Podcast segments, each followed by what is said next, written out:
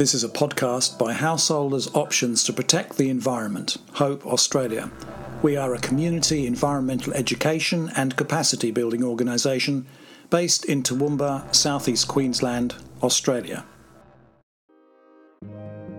This is a podcast in the series Eco Social Work in Australia. It was produced for Hope Australia in Toowoomba, Queensland, on and adjacent to the traditional lands of the Jarowair, Giabal, Yugara and Waka Waka peoples. Hope pays respect to the past, present, and emerging leaders of all First Nations people in this country and acknowledges the unique contribution that their cultures make to contemporary Australia. Hello, my name is Andrew Nicholson, and I'm the producer of the Eco Social Work in Australia podcast series. The eco social worldview can be thought of as a values and principles lens which helps identify the characteristics of eco social work practice. In turn, that lens is comprised of a number of facets or concepts which have been discussed by various guests across this podcast series.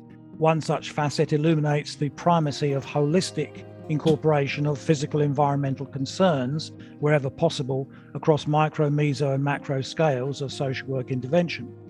Another reflects the importance of integrating social, environmental, and ecological justice concerns within eco social work practices.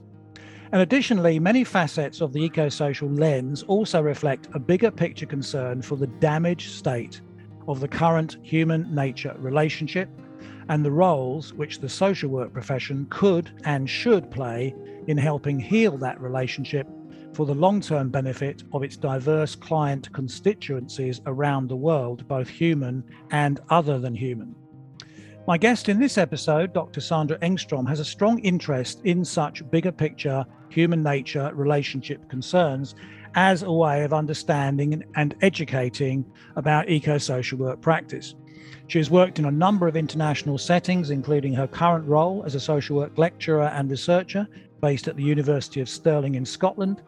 Her academic publication record touches upon many themes relevant to eco social work practice, including the value of reconnecting with Earth or nature connectedness, both as a client therapeutic and professional self care resource, the role that eco grief plays in responding to environmental degradation, and the theory and practice of building community resilience to extreme events. Dr. Engstrom talks with me now about how such themes interconnect and how they inform a holistic understanding of eco social work practice and the value of that practice in approaching some of the closely intertwined social and physical environmental challenges increasingly faced by our client groups today. So, welcome, Sandra. I'm really looking forward to talking with you today.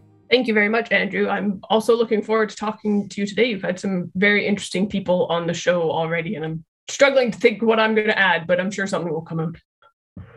Well, um, let, you know, in time honored fashion, as far as this uh, podcast series is concerned, let's start the conversation through a self introduction. Perhaps could you describe um, some milestones of your very interesting and international professional journey to date? And in the process, can you give us a beginning idea about how you developed your current interests in eco social work practice, particularly in the context of that bigger picture human nature relationship perspective I mentioned earlier? Oh, where to begin? I sub- it's hard for me to think of a time when I wasn't connected to nature in some context. Uh, I'm from Calgary in Canada, uh, which is very close to the Rocky Mountains, within about an hour's drive. And we were out there all the time as a family, hiking, skiing. You know, it's it's a rite of passage to have skis. You know, shortly after you learn to walk in, in parts of Canada, and and skating, and and so it was a very outdoor uh, lifestyle that I led right from the beginning. Even though my parents tell stories about how I would they'd have to kind of push me up hiking trails and things because you know you're small and it seems forever um, and you know there's a saying in our family that if we need a religious experience we'll go to the mountains um, so that's that's always been it's been a, a place of solace and inspiration and and health and just comfort uh, for me for for quite a long time and i used to work at a summer camp YMCA summer camp just outside of Calgary as well. And I would be there every summer. There are a few years I was there year round teaching outdoor education to kids from kind of ages 10 to 12. I would lead five day canoe trips, five day hiking trips in the mountains, and just really be there.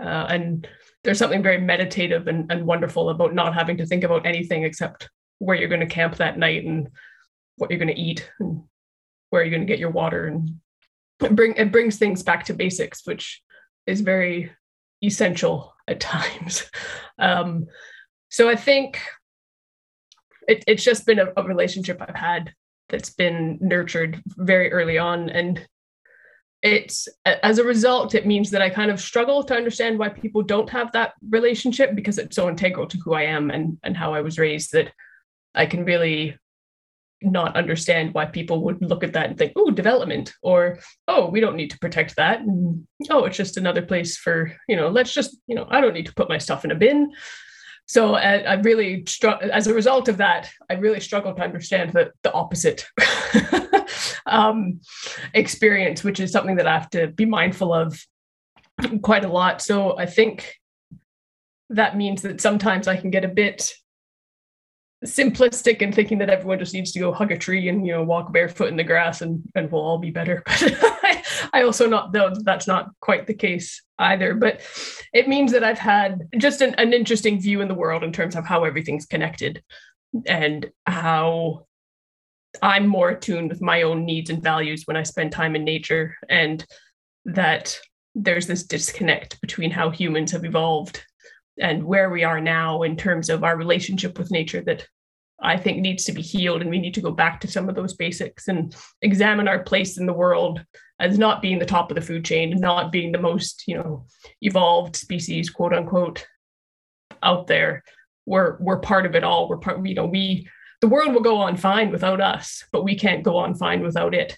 And and I think that message um, is hard to, to, to hear for for all of us um, but it's something that we need to go back to and think about how do we how do we nurture that relationship how do we heal that relationship so that it's it's less one-sided and less destructive fantastic um, to hear that uh, uh, you know just, just one thing that strikes me off the top of the, the bat as in sense is that early experience that outdoors experience for want of a better term a lot of research. Uh, I remember doing environmental ed, you know, many moons ago now, but uh, the research even then, you know, 20 odd years ago um, about the more youthful the actual introduction of uh, young people to the outdoors uh, or the you know sort of na- nature generally the more strongly was uh, would you see tend to see a, a developing uh, relationship with it in the sort of ways that you've described which is perhaps not surprising but you know worth being reminded of that more recently, I think, I mean, there's been a long history of nature appreciation, hasn't there? I mean, going back to the likes of John Muir and people like that, you know, the 19th century and all this sort of stuff. But I mean, it seems to come and go, it seems to ebb and flow.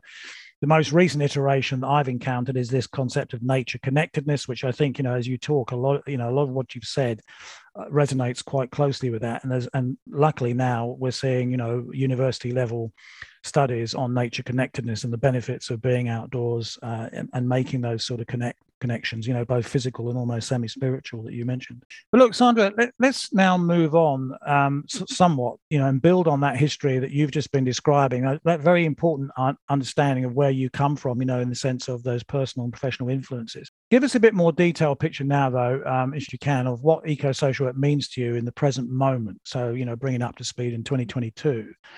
So the specific question is for you, what is eco social work practice in 2022? And do, and do you want to say anything any more about what is shaping your interest right now at this time of interview?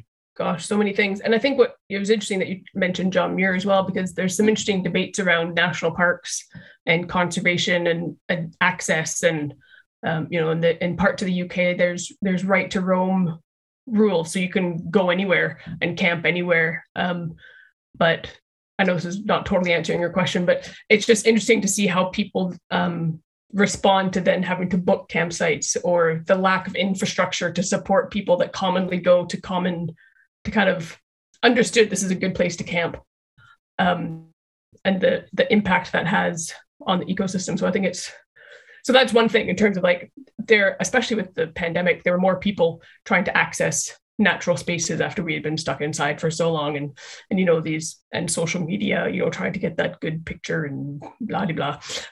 Um, so i think that's part of how do we you know we want to encourage people to enjoy the outdoors and to to recognize the benefits that it has. But the flip side is that there needs to be that infrastructure i think and that that recognition that there shouldn't be you know hour long lineups to get to the top of a peak.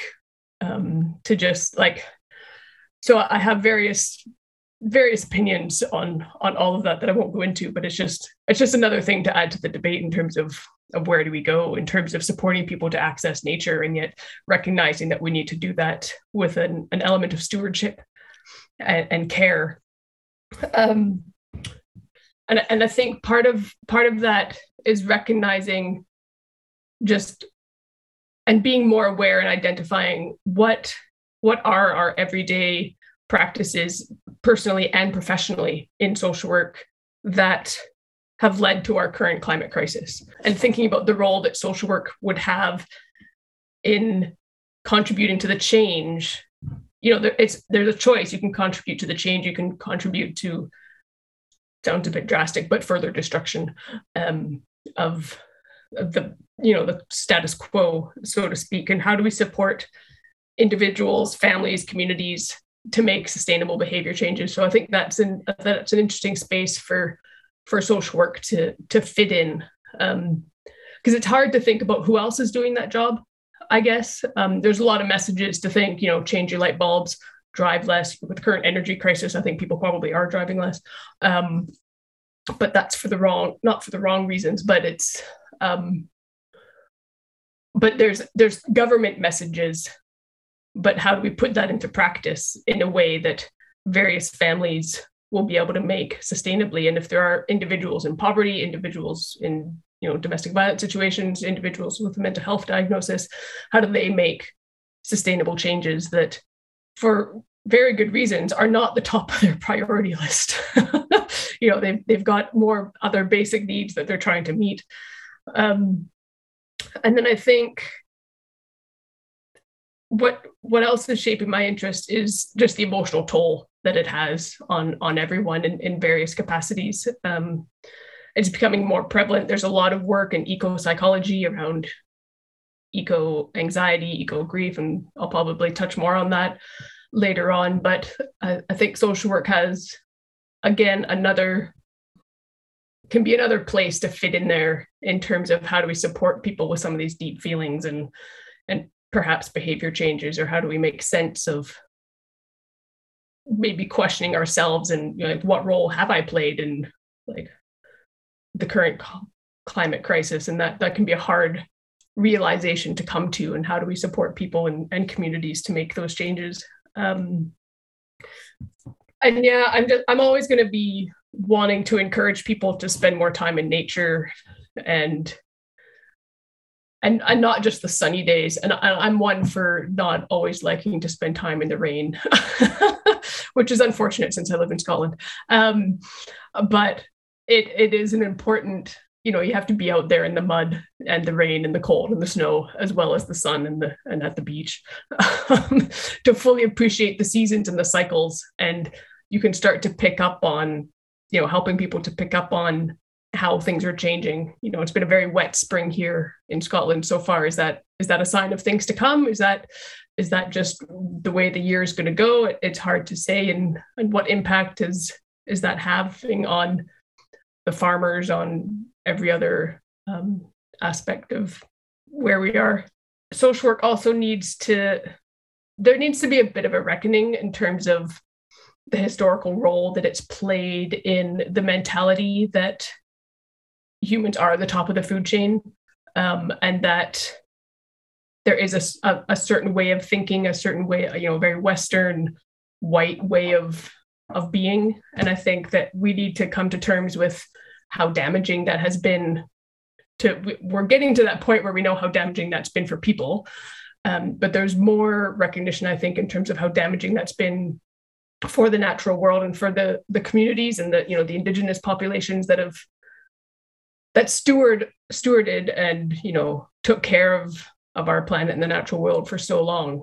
Uh, and then a lot of those communities were you know killed. They were taken to residential schools. There were you know all sorts of um, negative negative things happened to those communities. And and social work had a had a part to play in that. And and I think that we need to to come to terms with that and to realize that those communities and those populations have a lot to teach us about how to heal and how to move on and how to return to a place of balance Absolutely. I, I, mean, just taking a couple of themes out of that that, that uh, strike me, you seem to be pointing. Uh, you know, there is that debate. You know, looking at the history of uh, evolution of ideas and, and specifically within social work, that social work is um, a product of modernity of that of a set of values that, amongst other things, has a view of human exceptionalism that uh, humans are at the top of the pile, you know, whether that's coming mm. from a religious viewpoint or others. and, and, you could argue that that's been given a really sort of savage twist over the last 40 odd years. Not that it, it needed much of a twist, but it's been given even more of a twist through neoliberal. Uh, market-based economic uh, ideologies that have actually just allowed that to run rampant. So you know the the wisdom of the market, the idea that the uh, the natural world is a free dumping ground for waste. You know, the the externalities argument of, of economists. I'm coming back in the next life as an economist. You know, uh, but but um, you're putting this in so much better, and you're wording this so much better than I did. So please, no, no. But I, I, think that whole thing about you know that at that meta level, at that um, macro level, a reflection on the very value base uh, and and the sort of belief system that actually underpins you know our professions, but also our lifestyles. You know uh, very valuable. Sort of moving now somewhat from that more that macro level down, perhaps more to you know into meso micro levels or more pragmatic levels anyway. You, you've started to point to this, but you know you've set up the stall there in regards to some of the principles and the values of you know eco-social work from your perspective, particularly around that you know nature connectedness um, side of stuff. But how about actually now looking at ask, asking you something about you know how that might now get um, you know sort of applied in more pragmatic ways. So um, the question might be you know how can eco-social approaches and particularly you know using the, the, the themes that you've you've been talking about there nature connectedness help tackle client related ecological sustainability challenges such as climate disruption its various impacts or the loss of nature for instance? How, how do we actually get in there and get our hands dirty as it were? Yeah it's it's interesting because i'm i'm sure there's some brilliant, brilliant work being done out there that I have no idea what it is. Um, but I think, um, I think at the core there is that supporting people to to even just investigate their relationship with nature um, and sustainability and, and, the impact that has on their sense of self, um, their sense of identity. Where do they where do they see themselves in that that macro econo- uh, ecosystem you know um, and i think providing safe spaces and, and brave spaces to examine that relationship and is is kind of a, a key place to start with because if we don't know what it could like we don't know what we don't know right? So so if we haven't even thought about it then why would we change our behaviors or you know why why would i do anything if i don't know that that's part of who i am? And i think um like you said, in terms of some of the neoliberal thinking and and the, the challenges in in consumerism and and modernity, the the prevalent behaviors are to not necessarily do that. It you know it's it's a bit to numb. It's a bit to you know I need more stuff. I need to keep up with the Joneses. So I think there's um like we call them there's sometimes a, a, you know like a bit hippie-ish like the people that you know go to the festivals and eat organic and you know vegan vegetarian and, and all these things. They're they're still slightly on the fringe. I think vegan and vegetarian is is getting there. It's as, as someone who is vegetarian and and tries to be mostly vegan um it's getting much better but it's still a little bit on the fringe of of society and it would it'd be nice to see it even more integrated and less um, is it still stigmatized? I don't know, but hmm.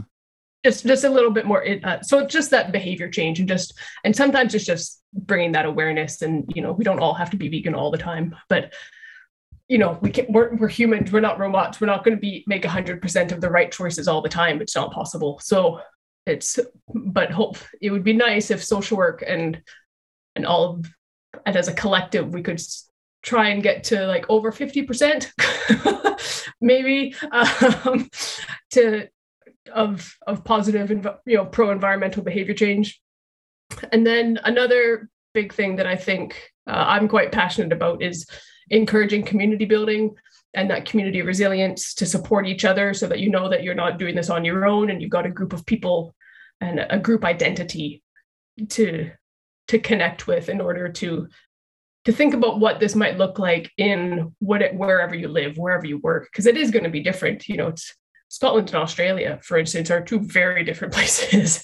Um, and, and what's needed, you know, you you guys have been in drought for an exceedingly long time and and our risks are floods so it's we're going to need different things but we still need community and and support to to think about the wider issues on a local level. And it's it's easier to do that when you've got a group of people. Uh, and you know if and when a disaster does happen you know that you've got that support to recover to heal to build again to and you're just more resilient. So that's you know part of my work is is thinking about community resilience to extreme events and and things like you know knowing local expertise you know who's got what tools who's really good at phoning people when needed who's really good at organizing who's so just knowing your community and knowing what local experts you have and what local expertise you have I think is, is really important that that social work can help identify. Um, something that I'm I'm also quite adamant about. I've been having some interesting conversations with with colleagues about this over the last few days. Is that social work cannot do this by itself, and social work as a profession is naturally quite interdisciplinary in terms of who it works with traditionally. You know, education, health, maybe police, um, local government, but I do a lot of work with geographers and epidemiologists and people in heritage studies people in you know international law in international committee. So there's an even wider network of people doing really interesting and valuable things in terms of how do we support humanity through this climate crisis and all the various aspects of that that we that we need as humans to kind of to be okay and to to feel connected to place and to space and some really interesting work around um you know how do we how do we save monuments that you know if you know in, in, nepal i know there's been some really interesting work around how do we save some of the traditional monuments and sculptures and architects because for the people that live there that's a very important part of of their life and who they are. And um and i think that social work could have an interesting place within those conversations in terms of what people need holistically. And you know if we think of those eco maps you know what we need at micro personal level cultural level societal level to to feel okay then all these other disciplines i think could be involved in having um, supporting us supporting people in terms of how we recover and become more resilient and and protect what what we want to protect when when it comes down to it. Um oh, what else uh empowering communities uh, again communities are a big thing. I'm a big fan of communities. Um, my ba- my master's was in international community social work, um, and I think that there's it is a fine balance between you know how much government support do you want versus how much community support, and um, we're not here to discuss that. uh, but there is, you know, your the power that that a community has in in just helping us feel okay with whatever is going on and not feel alone. And I think that's, you know, when you have to make a big behavior change or if you have to make um, recover from something, knowing you've got people around you that will help you out is such an important recovery tool um, that some places recognize better than others, I guess. sounded very interesting indeed. I just, again, um, just picking out one idea from that. It was interesting. You know, we're doing this uh, comparison. We're talking about this comparison between two different countries at different ends of the of the uh, planet, Scotland and Australia.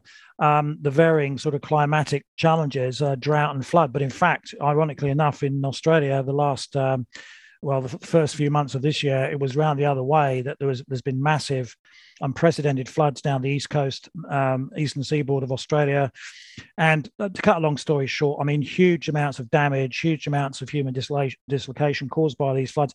A recognition, I think, by all sorts of authorities that a new approach has to be developed to deal with these. Um, what they're not going to be the last um, major environmental weather-driven uh, disasters. So um, I think there's a recognition that some of the old formulas are no longer working. And so these fresh ideas that you're bringing in um, and others as well around new forms of community resilience um, strategies are absolutely vital, it seems to me.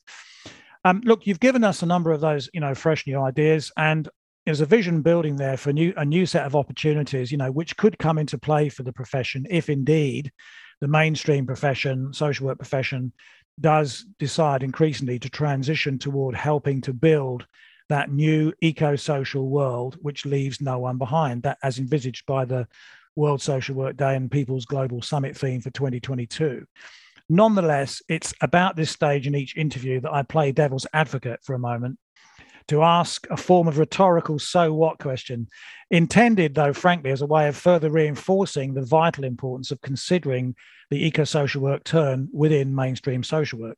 So the question becomes uh, for you, Sandra. This is all very well what you've been talking about, fantastic stuff, right? But but basically, why should the mainstream social work profession internationally be involved with the sort of physical environmental concerns and sustainability challenges we have been considering so far. Yeah, I mean, you know, who needs it really? Just pave it all. Um, I guess it goes back to that bit around how I really struggle to understand why someone wouldn't, um, you know, want to protect the mountains or protect the natural world. That it's getting to the point where we're not going to be able to ignore it. Uh, and I think in many communities, you know, certainly in parts of Australia, parts of Scotland, parts of you know any country. I think at this point, I, I can't. I'm pretty sure.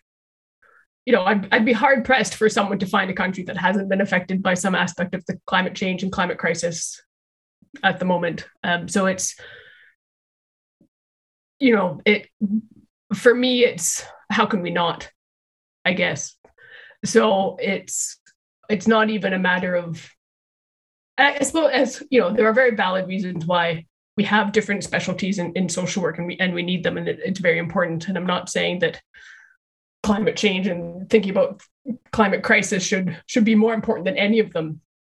But I think it's it's getting to the point where we're not going to be able to separate it as much as we we are at the moment in terms of some of the stress, some of the the emotional, the financial impact of climate change is having on people's day-to-day lives and and we can't just say oh you know you lost your job as a result of this. Let's try and find you more work. So that well you perhaps you're in the oil industry and your oil company has decided to transition uh, to try and transition to a more you know environmentally friendly type of industry. And you need to reskill or you're no longer employed by them because they're they're having to restructure.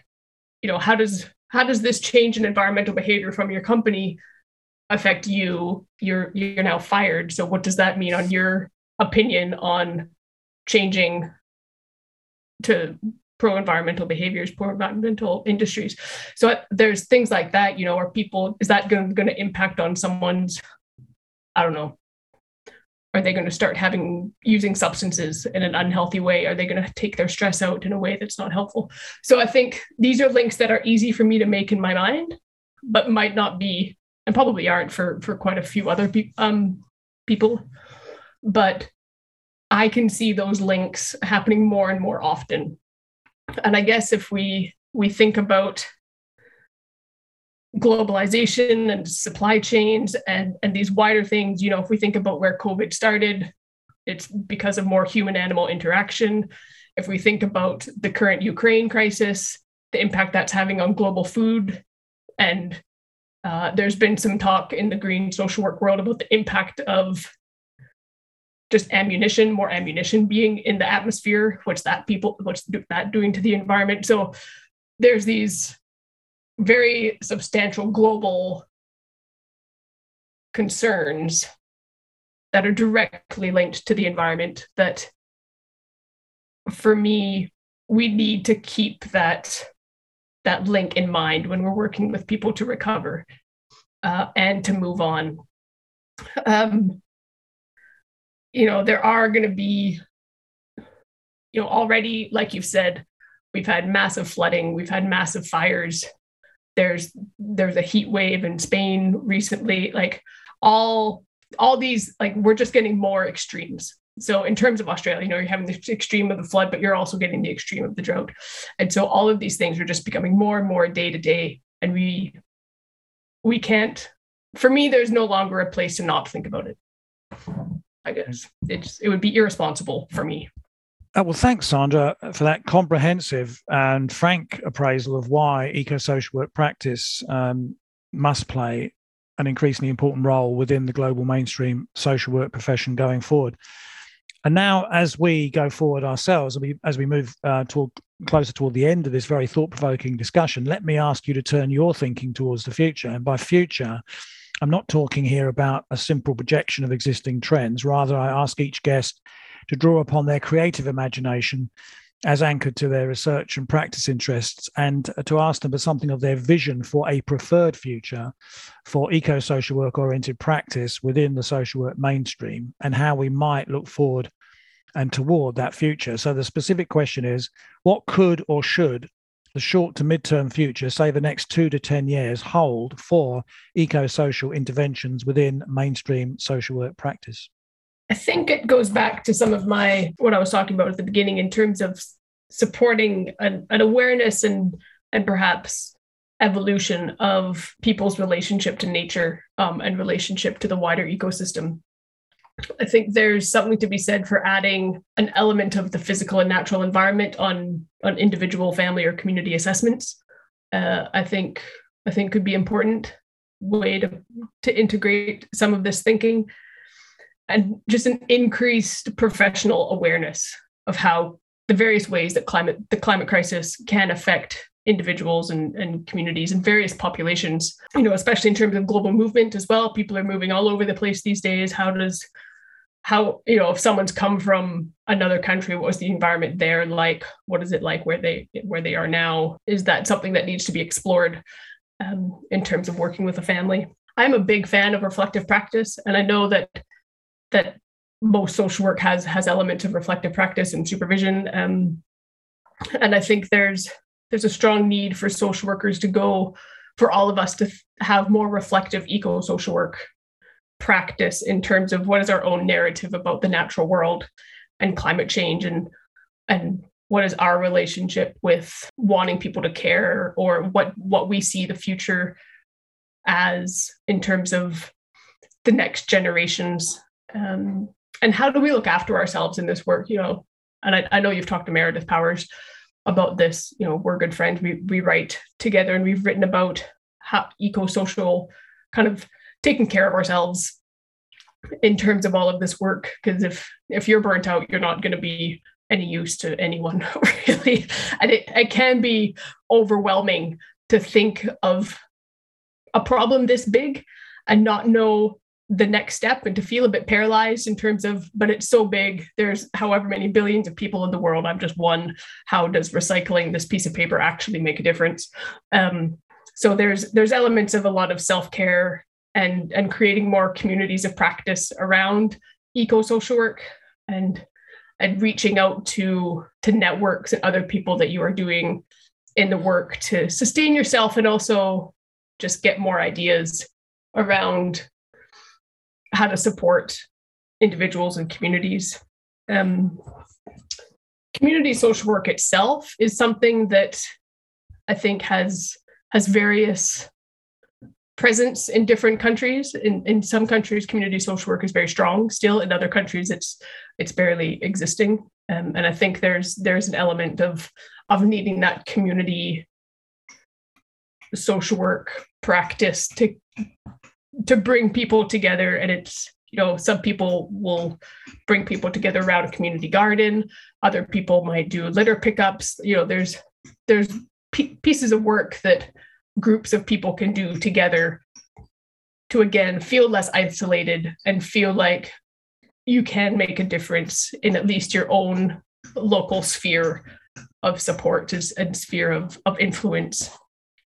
Um, something I'm particularly interested in around all of this and why, as kind of wider society and hum- humanity, we're, we're struggling with making the necessary changes is that there's a need to support the huge amounts of generational and historical trauma that are prevalent in almost in you know every culture in every country around um, war around climate change events around just humanity evolving really um, and a lot of that how that's been processed or not processed gets passed through generations and that will have an impact on how we view the world, how we view our place in the world. And so if if some of that hasn't been addressed, then we're not going to be able to to look at climate change in a in a sustainable manner. And we're not going to be able to make behavior changes if if some of these wider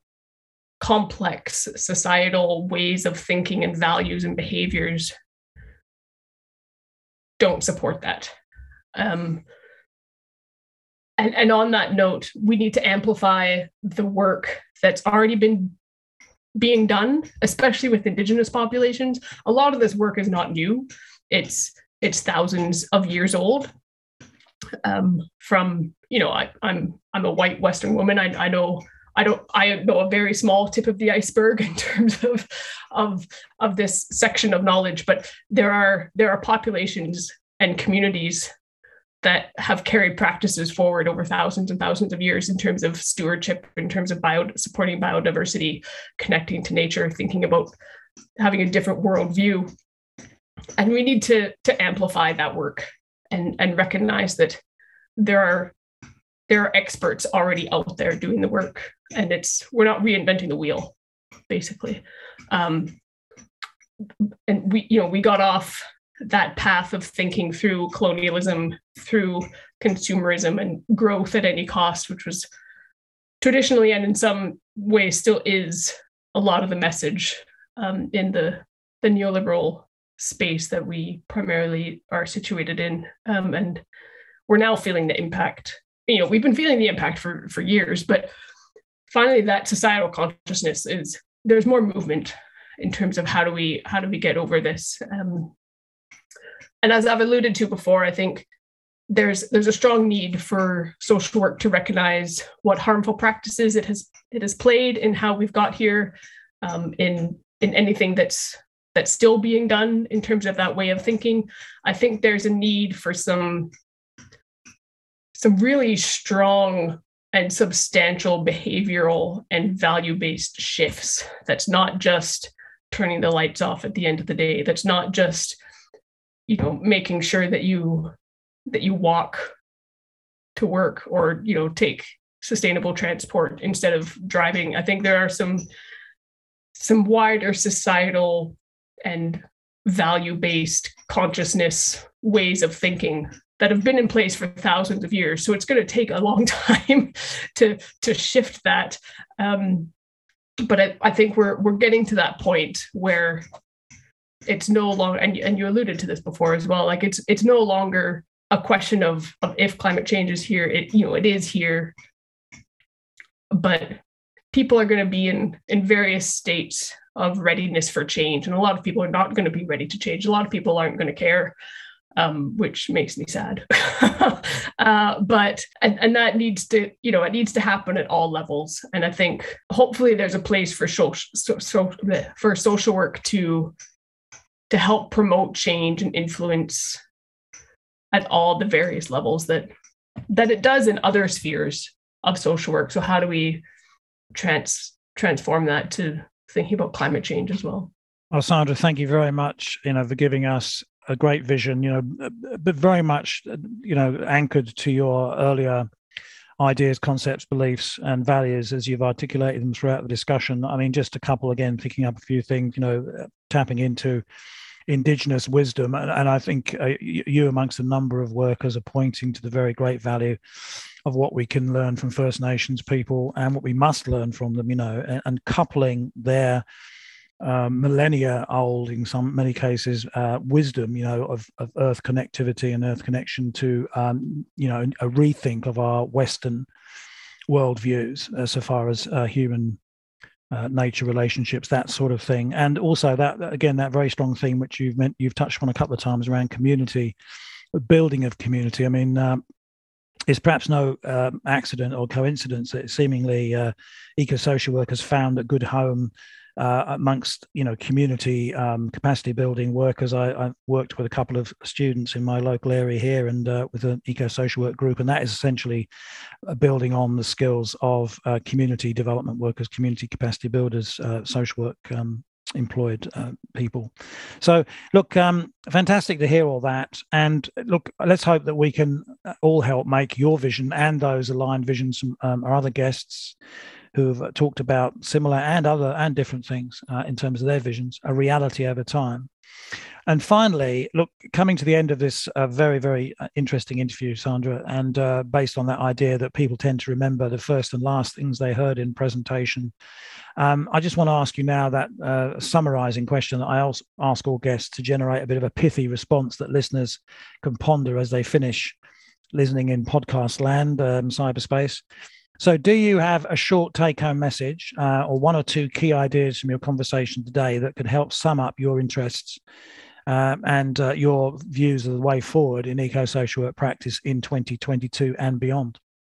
So, it does go back to that kind of what what is your relationship to nature um, and and how do you does does that need healing i suppose and just just investigating what that is um, but the question that I was trying to find was I did my yoga teacher training a few years ago. And one of the things that we were asked was to find something in nature. And I think it was, you know, asking that thing. So for me, it was asking a blade of grass, what is it that you need to do your job well?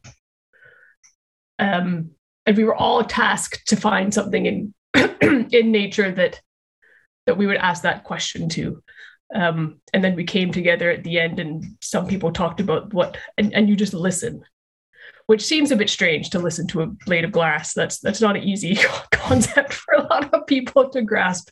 Um, but there is something if you really you really focus on on that there's it's tapping into that wisdom that is in you somewhere that knows that you are connected to that blade of grass. Um, and and I think you know I would challenge people to go out and find a piece, find something in nature, even if it's the plant in your house, in your flat, where wherever you are, and and look at it and say, you know, what what do you need to be well, and and you know to do your job well, and and I, I asked it later to to a rock, to a to a tree, and and and, and you do remember how connected we all are as as a result of just that tiny little exercise um, and kind of almost meditative practice as it were. There's a there's a recording that i'm going to be watching later about with joanna macy who mm. um, anyone who's who's in this work knows who joanna macy is. And and i had the privilege of of seeing some of her work a few years quite a few years ago in calgary. And um but it's a recording on climate change as spiritual practice which is again won't, won't be an easy link for for a number of people i don't think but i think it's it's an important perspective to consider when we think about a you know bringing amplifying those indigenous voices like i've said before um, what it is we need as humans to be our best selves and and and who we are um, and you know we we always feel this need to be connected to to something. And and what is your something? For me that something is nature. And and what what would it look like for you if that thing was nature as well? Um, so I'm, I'm interested to see what you know i haven't listened to joanna macy in a long time so i'm interested to see um, what she talks about in this in this recording later. But um, i think there's going to be a lot of a lot of nuggets of of really insightful work that people that have been doing you know this work for a long time we just I, I think a lot of it comes down to listening i guess li- thinking back to that blade of grass you're listening to the blade of grass you're listening to the people that have done this work before. It's it's checking your own ego at the door and thinking what what do i need to learn to to do this better you know that reflective practice bit and i'm, I'm waffling a bit um but that's those are my nuggets my final nuggets i think well, golden nuggets they are, um, in the best se- in the best sense of the word. You know, not nutritionally challenged, but you know, gold, gold dust. Uh, look, what a fantastic place to leave it. Uh, I, I just think that that whole ethos of stepping outside. I was talking to another guest in the series uh, not so long ago, you know, and, and one of the her one of her themes was look the need to expand the scope of uh, professional practice, you know, through the code of ethics and, and stuff like this. It seems to me that you're talking here about that anthropocentric, ecocentric divide, getting us to step outside of our human centered worldview. I mean, what much more literal way could you do it? You know, literally touching a grass blade, you know, thinking about the grass blade as an actual being, which it is, you know, in, in a real sense, an other than human being. But even so, still a striking image. I can, I've just got this view of a lot of practitioners you know, out there, and, and um, but very, very valuable to actually get us into a more ecocentric, holistic relationship you know, with the natural world around us. If we are going to heal that relationship, we've got to find more expansive ways of seeing it, of dealing with it, of relating to it. So, a fantastic way to uh, to end up the discussion.